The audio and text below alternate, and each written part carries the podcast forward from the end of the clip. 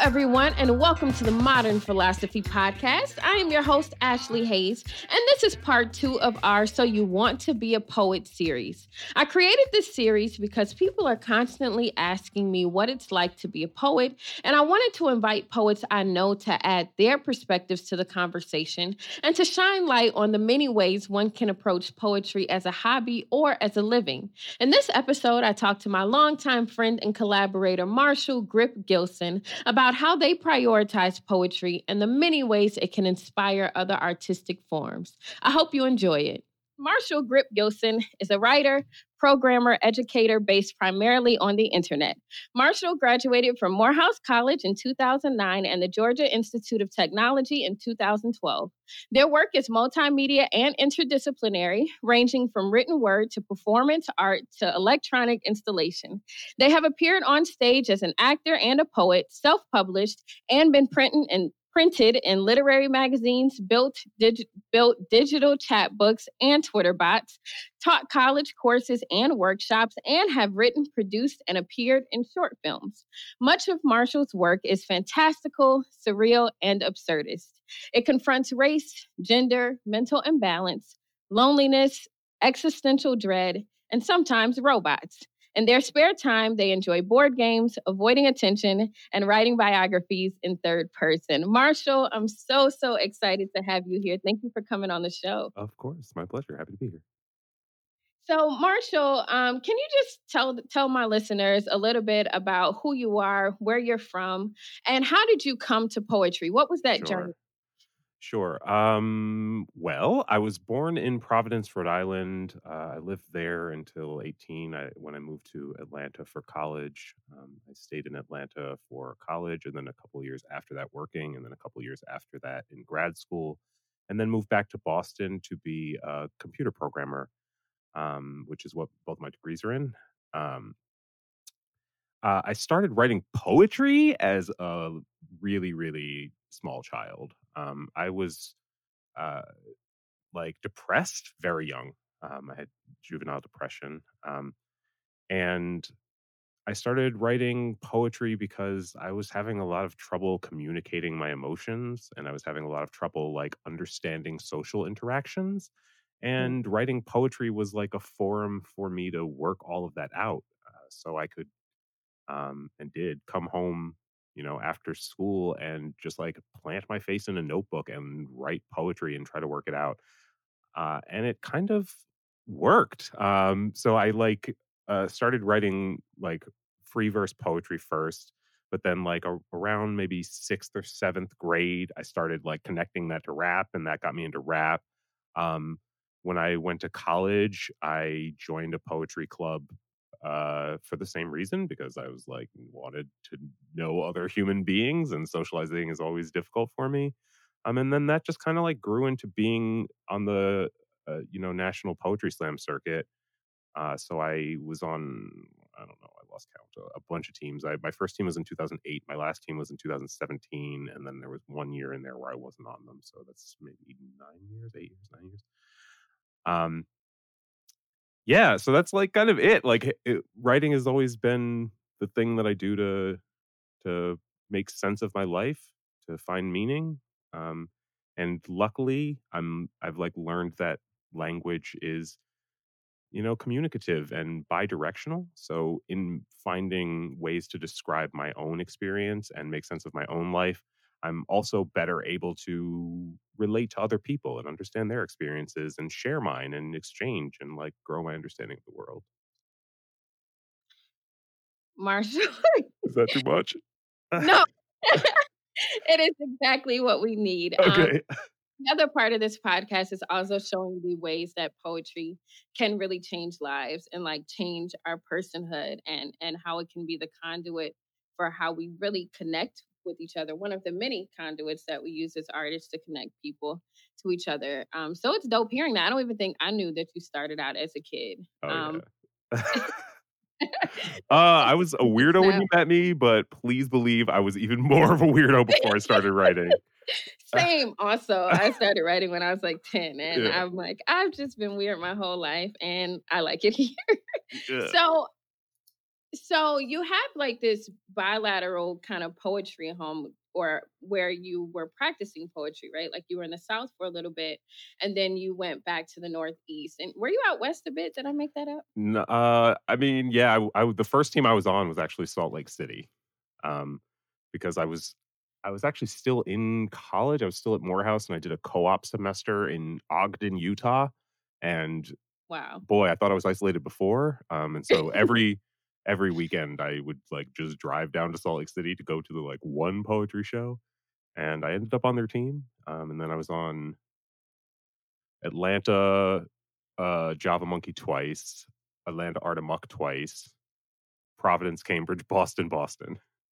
I love it. I love it. So, are there any how how do how does that influence your work? Did you ever pick up anything from these places that you were in? Oh, most definitely. Like when I was uh when I was in in Utah, this is going to sound really stupid. I feel stupid every time I tell this story, but it's like the honest truth. I was like when I when I started writing, I just kind of like stream of consciousness to everything. I just like put pen to paper and wrote, and whatever came out was the writing. And so I the, that first year I was on the team in Salt Lake City, I brought this poem to my team and I was like, yeah, I don't know, I kind of like it. It's all right. And I read it to them and they were like, you're right, it's okay. And my coach was like, why don't you edit it? And I was like, what? You can change the words after you write them? Um, so like, yeah, I mean, the poetry slam taught me everything about writing, you know, like if not, if not about writing itself and about uh, its like centrality to understanding my life it definitely gave me like some like practical skill in it and taught me think about like grammar and how to present things such that an audience will hear them and just what mm-hmm. the process has to look like and how often you have to be doing it like on a similar note one of my one of my coaches or i want to say it was like somebody in atlanta Aaron G or somebody um, we were like talking about our team and mm-hmm. looking at the teams who were winning, who like at the time were I think was like Charlotte, I think was the big team, like won twice in a row. Mm-hmm. And we were looking at all those poets and just being like, wow, how do they do that? How do they do that? And one of my, my coaches says, well, yeah, the people who win though, this is what they do. This is they do this every day. And i was so confused by that because you know at the at the time i was still i guess in school or i was working and i was like how could this be what you're doing every day? This is very much a hobby mm-hmm. to me. This is a thing that i like come home and do in my personal life. So how could i find the time to do it every day? And then over the next decade it just like kind of got more and more important to me until it it crossed over and now this is the the thing i do every day you know yeah i like kind of yeah. get it now i'm like on the other side of that divide and i was like oh yeah you do have to do it every day yeah, I think I had that moment too because I was a competition gal, but even in like high school. And so I do a competition and then I maybe would not rehearse until it was the next competition. Yeah. and then I realized to be prepared for competition, you had to rehearse. Yeah, it's it's like it seems like really apparent, but that step is not obvious. No, no, no especially Espe- now. especially yeah, and mm-hmm. especially not like no cap, but when you're like good at it, you know. When you're talented, yeah. Yeah, like it, like you can when you like get up on stage and like just do whatever, and people are like, "Wow, that was pretty competent." And you're like, "Well, why do I need to practice? I'm good at it." but it, exactly. it actually does take a lot of practice, even it if you're, really even does. and especially if you're good at it. Yes, especially and a lot of collaboration and a mm-hmm. lot of people willing to tell you that this is okay. Yeah. And it's your okayest thing yet. and I think that that's super valuable. So, Marshall, is poetry your primary artistic outlet? Uh, I don't even know how to answer that. Um, I I always have trouble with this when I'm like sending a bio places too because I kind of do a lot of different stuff. Um, mm-hmm. I it was while I was working a full time tech job, poetry was my primary artistic outlet because it was kind of the thing I had time to do. Um, but then when I started like looking past my tech job and started thinking about art full time, I kind of wanted to get bigger than that and expand more. And I think that slam poetry in particular is really good for the thing that it is, which is like a first person narrative or a first person monologue or a contained story. Mm-hmm. Um, so anyway, long story short, I'm like kind of moving to screenwriting now, as you're aware. Um, I mm-hmm. like uh, still write poetry. I did I did a show uh, this earlier this month um, where they like invited me to read poems. And I was like, oh my god, I'm gonna have to go through my vault and find some poems to read because I haven't written any in so long. And then I like looked in my Google Drive folder and realized I'd like written ten poems this year. Um, so oh, I. I think that poetry still kind of has the same role in my like emotional life. And so like I when I went to Mhm. that the reason I didn't feel like I had been writing any poems is because none of the projects I'm working on are poems, you know, like I'm like working on a book and working on a pilot and working on the, none of those are poems, but I still am writing poems because it's where I go when I need to think through something. And so, you know, 2020 was a hard year. It was complicated and it was Mhm. confusing. And so I and did end up writing poems to process that kind of without realizing it. Um, so I don't know if it's my if it's my primary. It's definitely still in there. Mm, I think I needed to hear that though, even, you know, as I'm in my own practice, like Mm, to still go there for the reasons you went there, you know, that you've been going there. Yeah, I I think needed that. I think that I think the poetry slam, you know, kind of interfered sometimes, um, because it is so it's competitive, and so there's like an incentive to write things in a way that will work for the game of it and work for the competition of it, irrespective of how Mm, they affect you as a human being. Um, I don't think those things like I think there I, I know people who for whom that that distinction is like central to slam and ruins it. They're like, I can't mhm. do it because it's it's commodified in this way, and it, it didn't ever feel like that to me. Like they were mutually exclusive, but it did feel like something that I had to pay attention to because if I wasn't, then it would. It's very easy to write things just for the audience and not for yourself. And I, I also kind of think that like that happens in other genres. You know, like I'm finding that For sure. I'm finding that writing screenplays. Like I think there's a lot of screenplay writing happening that's just kind of like this would be a great high concept movie and doesn't like really explore or unpack anything. Mm. Mm, yeah, yeah. I think that, you know, as we come to our creative practices, always like trying to to make sure that you're in line with your integrity and be like, Mm, is this thing, you know, making me like competition can br- literally bring out the best and the worst in yeah. everything. And um, you know, just valuing it for it what it is and setting just good boundaries with whatever that outlet is going to be. Um, is it your primary is poetry art your primary source of income? Uh, no. Um, it's my only job at the moment, but not my primary source of income. If that makes any sense. Um, I Yeah. was working. I, I finished grad school in 2012 and then worked for six years, five six years. I, I guess I started in 2013 and ended in 2019, so a little bit more than six years. um, as a programmer, as a computer programmer, and I just like kind of made a lot of money doing that. So I quit that job in 2019 um, to focus on art full time. Um, and I started by going back to school and then withdrew from school because they were racist. Um, and so now I'm, let's talk about that oh. God, do you want to? Uh, but it's like, I don't know. So I, I'm like, it's my, it's my primary job. It's my primary work. And I treat it that way. Like I, this is the thing I get up and do every day. I have Mhm, plans for like how much I'm supposed to make and produce. And like, I I you know, it it is work, and, like, part of the reason I was able to leave my tech job is because I planned for it to be work, you know? Just because even while I was working my mhm, tech job, like, I was trying to grow my art and trying to be better at it and trying to, like, make it make it more sustainable and make it self-sufficient, um, and so, like, the year before I quit officially was, like, kind of a planning year where I, like, took a screenwriting class, like an open enrollment screenwriting class, and applied to schools and applied to grants and like tried to set myself up with the velocity that I would need to like make it my primary work.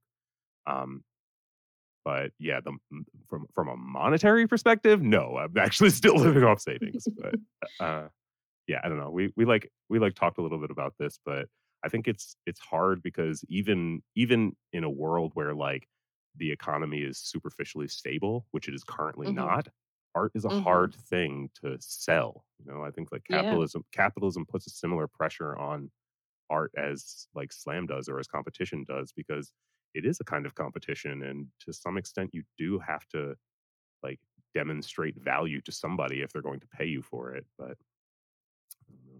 I. I, heard this. I heard this really good metaphor that was like, it's it's really easy for artists to feel like cars on the road, like vying for position, you know. And to some Mm, degree, that's true. We are all like trying to get ahead, and we are all, all are all trying to move forward toward our destination. But also, like we are all on the road together. So if you like just do something really sideways, it's going to cause problems for everybody And Yeah. also, while you're like on the road jockeying with the other cars, you forget that like the people who run the economy, the people with real money, are like not on the road with you. They're not driving, they're flying over you in a private jet and they really can't see your car, but they can definitely see the direction the traffic is headed. So you should make sure you're coordinating with everybody so that the traffic looks right.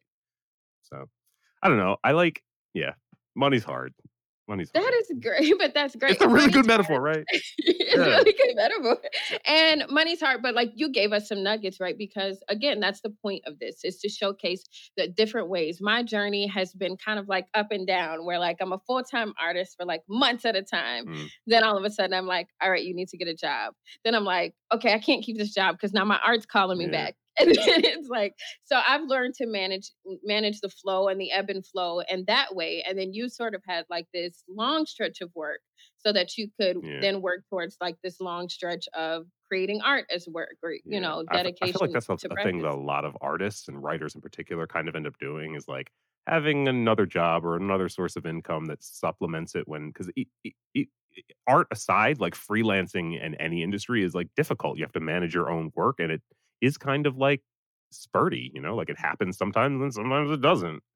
And so Right. yeah i like I, I i was doing i was doing that for a long time with like just a straight up day job but i've also met like you know people who teach and write on the side or i met i met this one woman who was a stand-up comedian and then also like wrote computer science curriculums freelance and like between those two things was making it work but yeah Wow, which I mean, you kind of do like this computer science thing, which Oh, we're man. gonna get to Ah. because your mind. the, uh, Marshall, swear to God, for a long time, I didn't know that like science oriented people could also be arts oriented people. that's so sad So I think when I met you, I was like, "What? This is against everything I've ever known I about was the world." really I was really on that for a minute. It's like it's funny because my my partner actually has two degrees in music and was like a music professor for a long time and then did the opposite thing that I did and was like the art's not making enough money so I want to do computer science now and it's like now working as a software developer. So we like tease each other because when we first met I was like, yeah, STEM, screw your humanity. right. And now I'm like a full-time artist and she works as a computer programmer. I'm glad I've gotten to see that pro- Yeah. um, progression over the years. so, okay, so let's let's talk about this, right? Over over the last, I think, year or two, and correct me if I'm wrong. I've seen that you have shifted some of your energy, if not more energy, towards like screenwriting, Yeah. and then also I know you're developing your curriculums. What Oh, what made you shift that energy into screenwriting and film? And I would like to hear hear about that like film school experience for Sure. Yeah. Um, okay. Well, that's a long story. We could spend literally the entire podcast talking about about my experience of film school, but uh like I said, We'll I bring you back for that. yeah, that's that's fine. Uh, but we like uh in 2017, the last time I was on a poetry slam team um was the house slam team for the second year and we came in third nationally, which was the second year in a row that the house slam team had done that. And I was on the team both years, and so I'd like been on final stage twice in a row. And to be honest, that like kind of felt like it. Like I kind of Mhm. wanted to win, but not enough to like do it again. And I, and moreover, having like been on a highly competitive team two years in a row, I kind of realized how much energy I would have to expend doing that. Um, and then on top of that, I just kind of like wanted the seat to be more open. I was like feeling it a little the last year I was on a team that like I maybe shouldn't have taken up that slot, but the Mhm. the the la- in 2018 it was like definitely I'm like oh past that you know um I just done slam poetry for a long time and I was looking for like a new format a new venue um I think Mhm, mhm. screenwriting is good because it's character based and so it like allows me to tell bigger stories than I could as a single individual in 3 minutes Mhm, um, mhm. and I also it's like kind of been in the back of my mind for a long time. You know, like I've like pretended to write scripts when I was in college. You know, but Didn't we all? Yeah, yeah, yeah. I mean, it just it, like I think it looks. It's not hard. Like I, I, I'm. I'm really strident about the idea that art is not like a superpower, it's a skill and you can develop it. Like, yes, you listener who thinks they have no artistic skill, you can develop it. It's fine. It's art, it's subjective. But also, screenwriting is harder than it looks. Like, it looks like it should be really easy and it's not really easy. It's just like the same Nope. level of difficulty as every other art. Um, but uh, so yeah, so I was like looking for a big, a bigger venue, a bigger format, um, and so I started uh, thinking about screenplays. Um, I literally just wrote one, and it was okay. Um, I submitted it a place, and it was like a semifinalist in a competition, which was affirming. Um, and then I wrote another one, another short script, and submitted to a competition, and it won, and it got produced. And then I took this class at Emerson, and, and like we're talking right now about the year where where I'm still working. You know, um, Okay, okay. yeah, and so like So I, you were doing both. correct, I was like getting up every day and doing the, this day job, and then also like coming home and writing. I was like taking the time that I otherwise would have used on poetry, like my semi-professional art career time, and writing short scripts in, instead. Um, and then I so I took a class uh, at Emerson, like an open enrollment class, and wrote a couple shorts in there. And then I had this portfolio, and so I applied to a couple of grad schools. Um, I got into one of them. I got a fellowship, so it was a full ride, which was really exciting. And the fellowship was um, like they're like a diversity fellowship kind of. It was like meant for a student who was like particularly interested in issues of I guess representation and and justice and like it was kind of ill defined but whatever it paid for the for the tuition um hmm and when I got there I realized that they didn't really have anything to say and that was like kind of disappointing because I had quit my job to go to this institution and I had moved states to go to this institution. And it wasn't even that there was like nothing to say, it was just that it was kind of just applied time, you know? And like I think that a lot of school is sort of like that, that if you show up ready to learn something, even if there's nobody else there doing that, you can still do it. Just you have a room now to sit in and read the book, or you have a room now to sit in and hmm write and hmm practice. And so to that extent, it was actually really useful that it like gave me deadlines. Um, and it gave me like encouragement. And I took my first semester a couple of humor classes, which was supremely helpful because I didn't think of myself as funny, which was not true. I just didn't have any practice in it. And so it gave me an excuse to practice. So, like, I don't think that learning to tell jokes was something I couldn't have done, but it did give me an excuse to do it. Um, and then hmm toward the end of my first semester, they set us up with this like module class that was supposed to be about sh- uh, like a show run, running a show and running a writer's room for a show, for a TV show. Um, hmm and the person the, that they put us in the room with and the script that he gave us was just extremely problematic. It was based on this mo- this 1990 maybe seven movie called Cop Land, hmm in which we follow a bunch of like super bigoted cops um, while they deal with the fallout from one of them murdering a black kid. And like to be Oh. clear, this is not like the hate you give where we're like talking about police brutality, but the cops are the protagonists, okay? So they're like trying to get the guy who murdered the black kid off and cover it up because they're all involved. And I was just, it was confusing and it was hurtful. And I was like,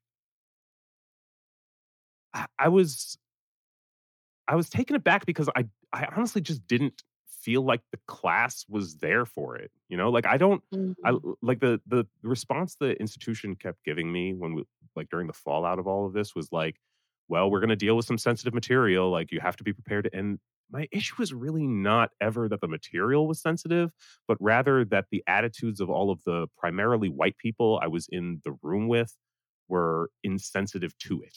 If that makes sense, you know? Mm, like i i was the only black person. There was uh one uh israeli man of color.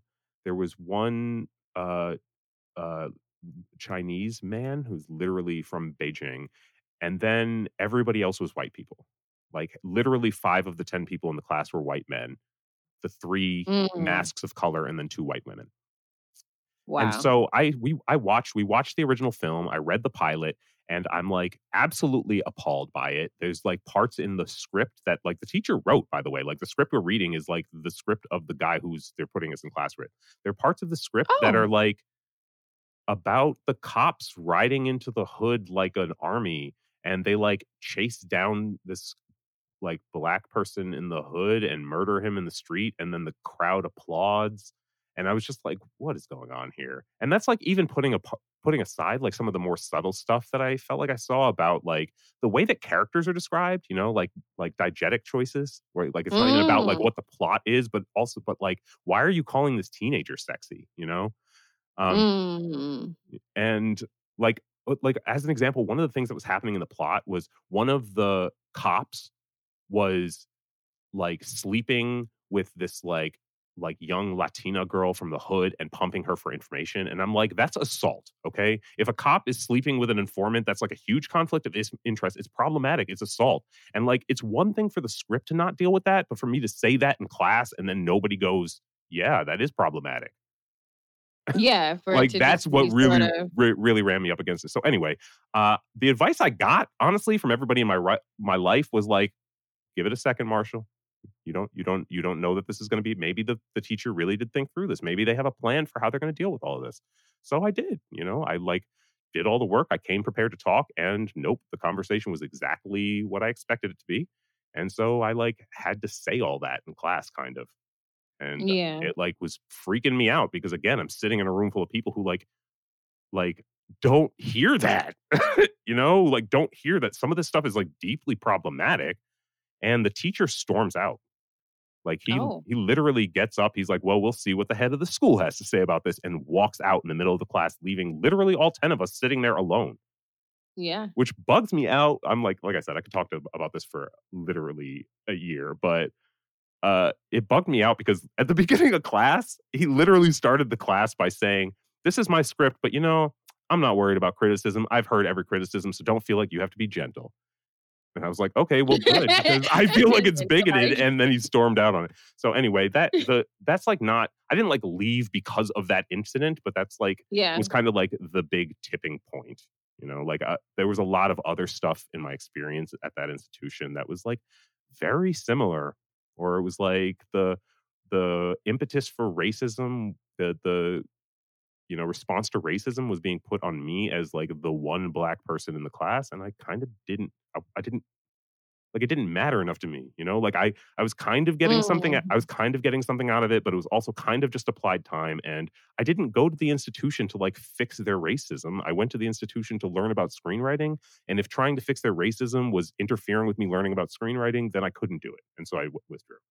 But there's like so much stuff. I could literally i have this fantasy of like confronting them about it which I like Yeah. I like don't because I there's nothing that could there's no good that could come of it, you know. Like either they're going to recognize their complicity in it or they're not. And if they were, they would have done it while I was there. So I don't really feel like there's any good that can come out of it. But I have this fantasy of confronting them and just every time they like try to disagree, I tell them a different anecdote of one of them being racist. Because it was just like that every day. Like every single day somebody was saying something. Like the first time I I showed up to I showed up to the campus in a dress. The head of this of the program looks at me and says, "You're looking very trans today." I'm like, "What does that mean, man? What does that mean? Am What does that mean? I am I was I what? What does that mean? What do you think it look it, it means to look trans? A and B. Does looking trans factor on my identity? Am I more trans today than I was yesterday? And C. Why do you think I care? and like, is this why did your you even- business? Like, why did you even comment business? on it? For what reason? You know, I like honestly, I'm like, you're like getting me riled up, but I like remember, I remember doing this at like my day job, at like the at my programming job. I like showed up in a dress, and this guy that I like literally don't know. It's kind of a big company. He wasn't on my team. Was just like, you look beautiful today, and I'm like, I like I know you mean that in your head as a compliment, but really it's not. Like you didn't you don't say I don't know you. So you wouldn't have said that to me if you saw me standing here in like jeans and a t-shirt, which means that really all you're saying is I noticed that you are defying my expectations. I like Mm. oh man, there's with this book I read this year that points out that a, a lot of white people in particular imagine that slurs are kind of like bad words. They're words that you don't want to say. They're mean words. They make people feel bad. And like that's kind of true, but it's also not the whole story. Like the the the the dangerous part about slurs is that they draw on social structures to harm Yes. somebody, you know? Like Yes. like calling somebody a, like a slur is only a problemat problem if it like if it like grounds them in the reality that this social difference could be the end of their life or could be like actually interruptive to them you know? It's like why slurs on white people don't land. It's because that structure doesn't exist like it's not threatening in any actual way. And so a lot of like what i felt like i experienced was that you know? It was like stuff that like you didn't call me the slur but the this interaction still was grounded very heavily in the social power dynamic you know and like the power Mm. differential between us anyway, I, I I'm like, this is my life, you know. I'm like unpacking it all the time. I like don't have any concrete answers about it. Yeah, but I mean, you know, we're we're black in art, you know, and Yeah. and being black in art and academia is like honestly, it's a monster. I I just I try to pretend doesn't exist because it is such a big monster and it's so much energy to try to slay racism in Yes. academia. And it's like, why is this my job? Exactly. now I'm exhausted of this. Literally. And now I'm gonna go make my art outside of academia, only for you to tell me that it's less valid outside Literally. of this space. I was but oh my god. I was I was in uh, one of the last classes I, I was taking in, in my second and final semester was a teaching practicum. I was like preparing myself to teach the next semester and like writing syllabuses and writing curricula. And at the same time, like we were dealing with the fallout from this like super racist professor. Um, Mhm. and like we sat down in a meeting like fir- first of all let me just say that the institutional response to it was immediate and panicky like this happened and i literally got an email that night that was like can you sit down with four of us tomorrow and i'm like absolutely not i'm like not sitting down one-on-one with four of my bosses what no. Yeah, but no. it, that meeting did eventually happen and by the time it happened it had ballooned to like six people or seven people. And in that meeting i said directly to all of them this is really problematic. I'm kind of hurt by it but also i'm like more worried that this is just like a pattern and i don't want it to like continue happening. But i also like, don't want this to turn into a curriculum design project for me because i feel like that's a, a thing that happens and a thing that specifically happened at this institution was when something went wrong they go okay well you saw it go wrong so teach us how to fix it and i'm like so you teach it, right? Exactly. And I'm like, I, no, I don't want to do that. I'm not the. Are you paying me to design the curriculum? I'm not. That's not what I'm here for. But that's exactly what it turned into, you know. And so by the time I was leaving, they were like sending me email- emails, like complaining that I hadn't produced enough research for them. And I'm like, I don't even, I don't know, even know what that means. Like, like what research do you, like what research do you think I'm going to show you that's going to make you understand why that was problematic? Like, Yeah. what research do I have to show you that makes you understand that asking me for research is problematic? Right, because what research have you done? And yeah, that's like that's what really messed me up. Is I was like, why do I have to do the research? I'm the only one who saw it. Like, but anyway, so I say all that to say, I say all that to say, like, part of the reason I'm like teaching workshops and teaching classes now independently is that is like I saw academia and I was like, this is terrible, but I also don't want to stop learning. I don't want to stop writing, and I don't want to not teach just because you guys couldn't handle me there. And so I like spun it up myself. Construct.school. Okay. Yeah. And I and so let's talk about this. So you have spun it up yourself Yeah. and you have now started your own um learning environment, Yeah. Which of course I think is awesome because this Yeah. is mine. Yeah. um you want to talk a little bit about that? I would love to. Yeah. I so I when I was uh I was the, during doing that teaching practicum in my last semester, and part of it was supposed to be teaching a workshop to uh, the undergrads. Mhm. Um, uh, the workshop I designed was called "The Short Script as a Form Poem," which kind of gets at my uh, understanding of the intersection between screenwriting and poetry. I think you actually you actually took one version of it, I did. yeah. I did. yeah so i was like starting to develop this and then covid happened and also i realized i was at my wits end with them and those two things are not unre- not are like connected you know and so um i withdrew but not before having the realization that covid was going to like severely interrupt in-person learning and my Mhm. workshop was planned to be like three hours on a saturday in a room which i couldn't do anymore and so i started thinking about uh, ways to do this kind of education and do this kind of like um, create this kind of learning environment for people marginalized from academia but without a physical presence and lucky me Mhm. i'm a computer programmer so Yeah. I started, uh, yeah, I started spinning up um, web forums and teaching workshops in them, and I taught mm, maybe four or five over the course of last year, and then that was all in preparation for teaching full length courses. So I'm actually like about to start next week the first two courses of Construct College of Creative Pedagogy, which is what I call it. Um, one of them is a, a, a writing class, like just a creative writing class, uh, and one of them is a digital media literacy class where we're going to like read some some technical articles and read about the singularity and read about bots. I love it. I love it. Yeah. I would have taken it, but February's crazy. But I yeah. love it, and I try to take your classes whenever I can. Yeah. Um. So you all, um, we'll get to where you can find Marshall, but real quick. So you are doing this cool thing where like you're putting your goals on a public forum which is one of the most terrifying things to me. Mine are confined to like my post-it notes yeah. app and my dry erase board in my room. yeah. But you are not, you are adding an extra layer of accountability by posting your art goals as Twitter. Yeah. Why is it important for you to be transparent about that? Sure. It, uh, yeah. Yeah. I, I mean, I think there's there's two parts to it. The the first one is just uh, like you said, it's accountability and particularly having it public. You know, makes me feel like I have to get the stuff done. I'm I've I started doing it um uh this month. I, I started at the end of last month and have started doing it daily this month. Um it's so it's it's partially just because it yeah it like motivates me and it keeps me accountable to what I said I was going to do. You know, if at the beginning of the month I said I was going to do these six things, then if at the end of the month I didn't do those six things, like I need to understand why. It's not it's not necessarily that I'm like wrong or bad or should have done them and I didn't, but I like I can't I can't track it unless I have the availability avail- availability of that data.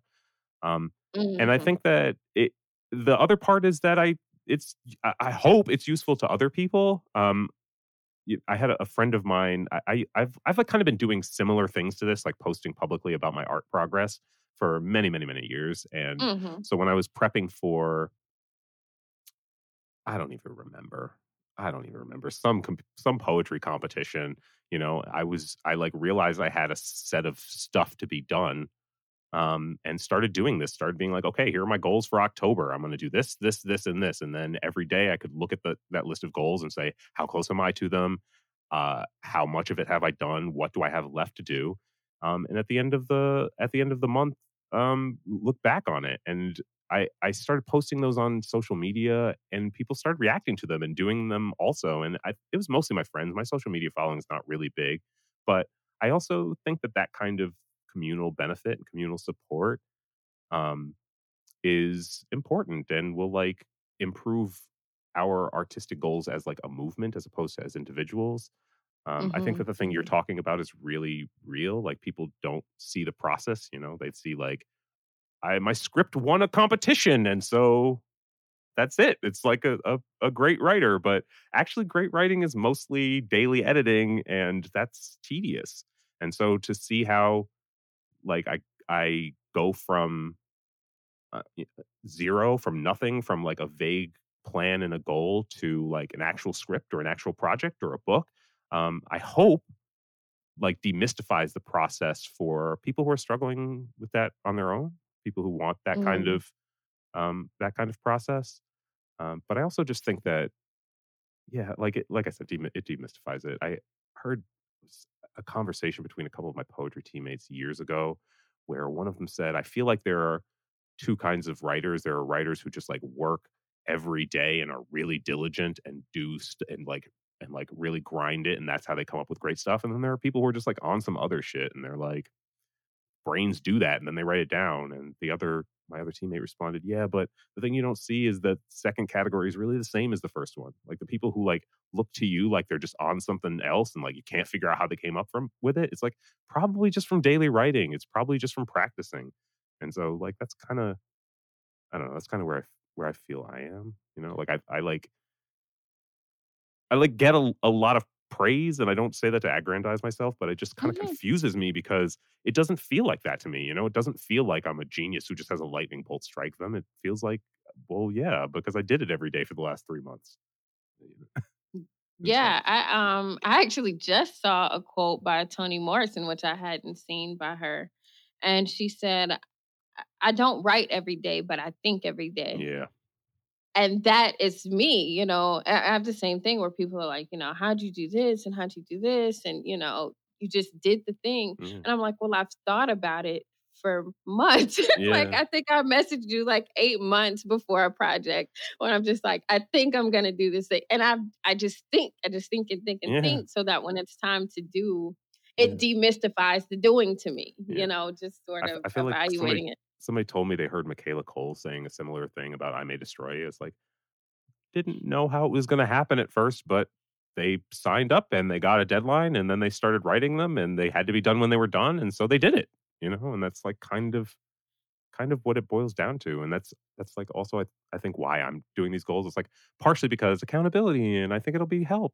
help people and transparency and demystifying and also partially because I just have a lot to do and I needed to look at it all and figure out when it was all going to get done and Mhm. I was struggling with this a little bit last year, partially, I think, because, you know, the pandemic was confusing everybody and confusing everybody's schedules and making it hard to concentrate and plan.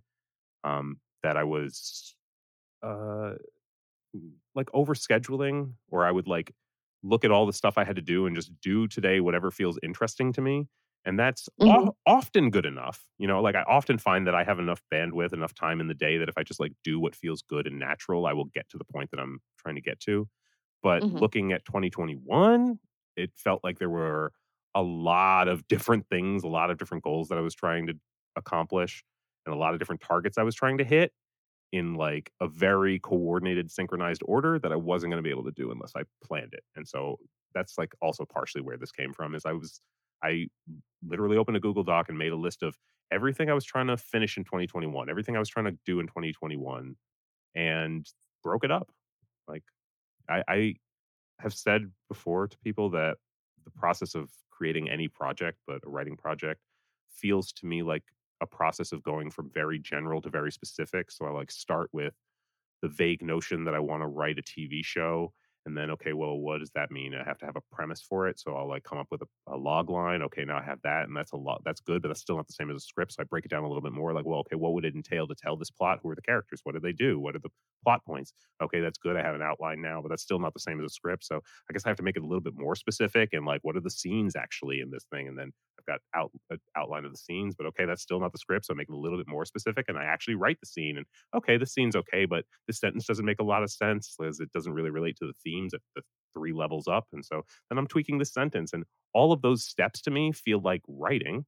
You know, like I'm Yeah. producing a different They're all the work. exactly. I'm producing a different piece of text for each of them, but not all of them is like diving straight into the script and typing words in it. Um, and so I, yeah, I, I don't know. I like uh, that that Toni Morrison quote really hits it on the head. Is like thinking is writing too, because some of that stuff I didn't I didn't need to move tokens around on the page if I like was you know in deep thought about what the plot's going to be.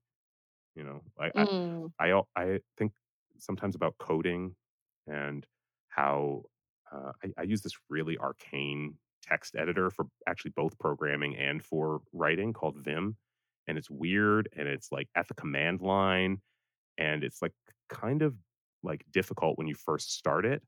But what somebody pointed out to me is that usually the holdup, the holdup in programming, but in writing too, is not how fast you can type the words, but rather how fast you know which words to type. And so like the Mm. tool doesn't matter as much as you think it does because Mhm. Yeah. that's not that's not re- usually the critical path. So like figuring out which words to type is often something I can do in my head, which is kind of funny because I'll then lie around the house like staring at the ceiling and my partner's like, "Are you okay?" And I'm like, "Yeah, I'm working."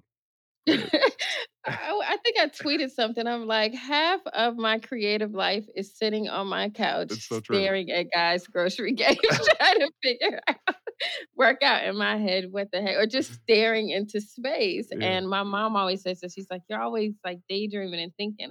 I'm like, yeah, so that when I get to the computer, you know, the thing is there. Yeah. There's this So, line in in mhm. Community where Donald Glover's character, somebody's like harassing Donald Glover's character, and he's like, "No, I want to be smart so I can do nothing, or have a job that looks from a distance like I do nothing."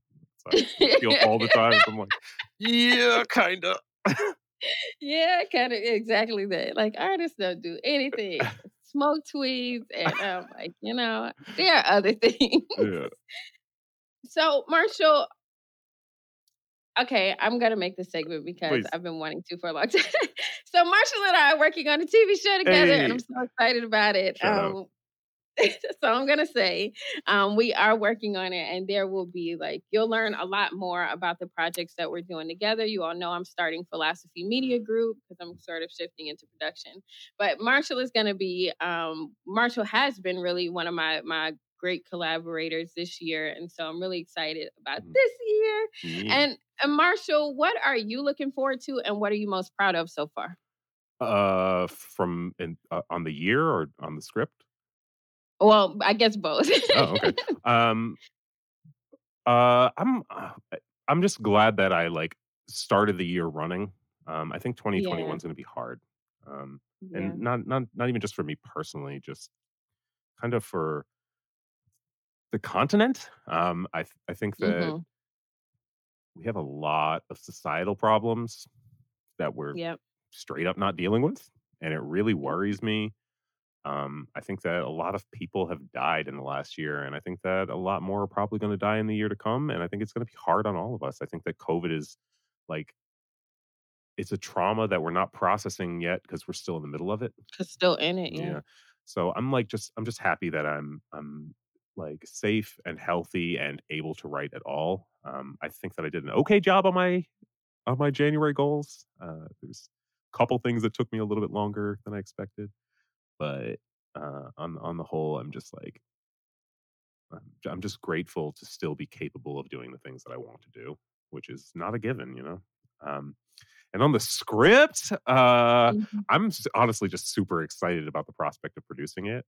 like I'm, I wanted to be a television. The, the, the MFA program I enrolled in actually like at, forced me to answer this question because I was like, I want to be a screenwriter, and they were like, right, right, right, but what do you want to write? And I was like, ah, uh, screenplays and so they they like mm-hmm. their their program was split between film and tv and so thinking mm-hmm. about that made me realize that i'm actually like way more interested in episodic content than i am in like feature films um mm-hmm. so like the idea that that could be happening that we like could be starting one that we could be producing it that we could be you know like seeing it on screen is very exciting um but the but the pilot i wrote last year uh, won an award and got a table read, which was super exciting too. Um, to just Great. like see human beings playing the characters and delivering the lines and hearing their interpretations of them. Um, but it, it, would be super super cool to see it produced. So I really I really hope we can work that out. I'm I'm optimistic. I'm optimistic too. Um, and the Hayes Higher Learning community will be an active part of this. So you all make sure you tune into the HHL pages. Um, Marshall, I would be remiss if I didn't at least offer you the microphone for for art uses. um, this oh. has been one of my favorite interviews. This is one of my favorite series mm-hmm. um, because one, I just talk to my friends generally, and you know, I know that there are people who are friends with people they don't like, but I actually like my friends a lot. and so this is one of my favorite series. And I know that this interview people are going to listen to over and over and share. but would you like to share a piece of your art? Sure. Uh, let me, let me just rap because that's always quick. Yes. Hmm. I wake up in a grave daily and dig back to the surface. Purchase six packs of detergent. The scourge is all in my nervous system. Words of wisdom I learned from dingbats and insurgents, and now I'm left to ringmaster the circus. The future only arrives by antenna. I adjust them to find me gestation to decide if I'm destined for greatness or a psychiatry patient. You might have heard me say this, but lately my mind has been racing, trying to survive and stay safe even when the state is violently racist. If they break down the door and kill me in my sleep, they're sowing a trillion seeds and they will feel me when they reap. We're peeling back the sheets to see what's really underneath because they don't seriously want to beef. They already fearing what we teach. We're holding up the mirror. They see the appearance of the beast with syrup on its cheek and pieces of our lyrics in its teeth. How is this materially different from tyranny? Not everything is what it appears to be. We're running interference until the reinforcements arrive. Tired of distortion and lies, we're forging a sword in the sky gets enormous, and we won't melt it back down until we're sure we'll survive. No more performing, no more borders, no more fake mourning who's died, no more following orders. The time has come now for the poor to arise. If you or your loved one suffer from any one of these symptoms, then please call the number below to donate something to the fund for the victims. I know it's a system, but someone's making all these fucking decisions, and when no one seems to like them, I gotta wonder just who was it that picked them. I studied the vision. They want to make this whole country a prison to give subsidies to the moneyed and punishment to anybody who isn't. They swore it was beautiful weather and they knew that I could just lose the sweater. Taught me the calculus, then surprised I put two and two together. Put the Constitution right through a shredder. They learned to perform all the same illusions but better. They're switching the game, removing the meta. The movements now get up. Excuse if I ruin the setup. I never ruin a punchline. I think we're through with the fun times. I stick and move on the one times. You need to move to the front line. We do the show once and it's run live. The can is to stop it. The plans that can stop it. We got them. Just hand me your thumb drive. Coming untied. We ride out at sunrise. Make sure that you're packed. Ain't no reversing and no turning back when they're turning the hearse to a merciful act. They take and they take and I'm feeling a lot like a priest losing faith in the church. Complain every day about how thankless the work and then fall back asleep in a blanket of dirt. Like, you. Oh I was, I was losing my shit. Out of control. You're the second person who, to come on here and rap. Yeah.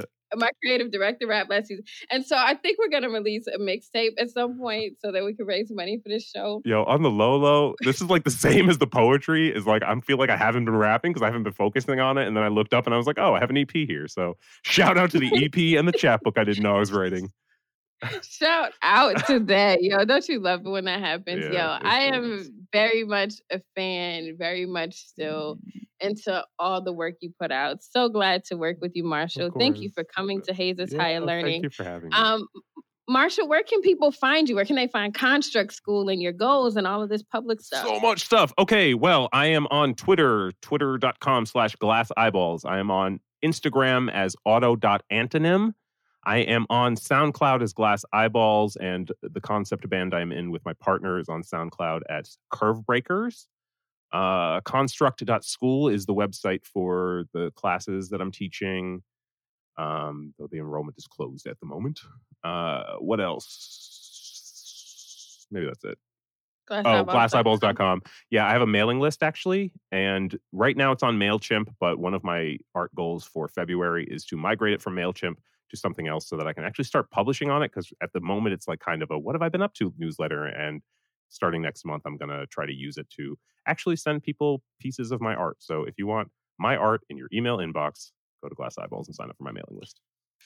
As you all can see, I had so much fun talking with Marshall. Please be sure to follow them and to support all of their work. Remember to like and subscribe to the Modern Philosophy Podcast on your favorite podcast app. Please leave us a review on the Apple Podcast app or on Spotify. You can find us on Anchor at anchor.fm slash Ashley Hayes, no dash. And remember to follow us on Instagram. That's at Modern Philosophy. That's modern with an E on the end. Thank you all so much for tuning into the Modern Philosophy Podcast, where together we are learning better, doing better, and being better. I'll see y'all next time.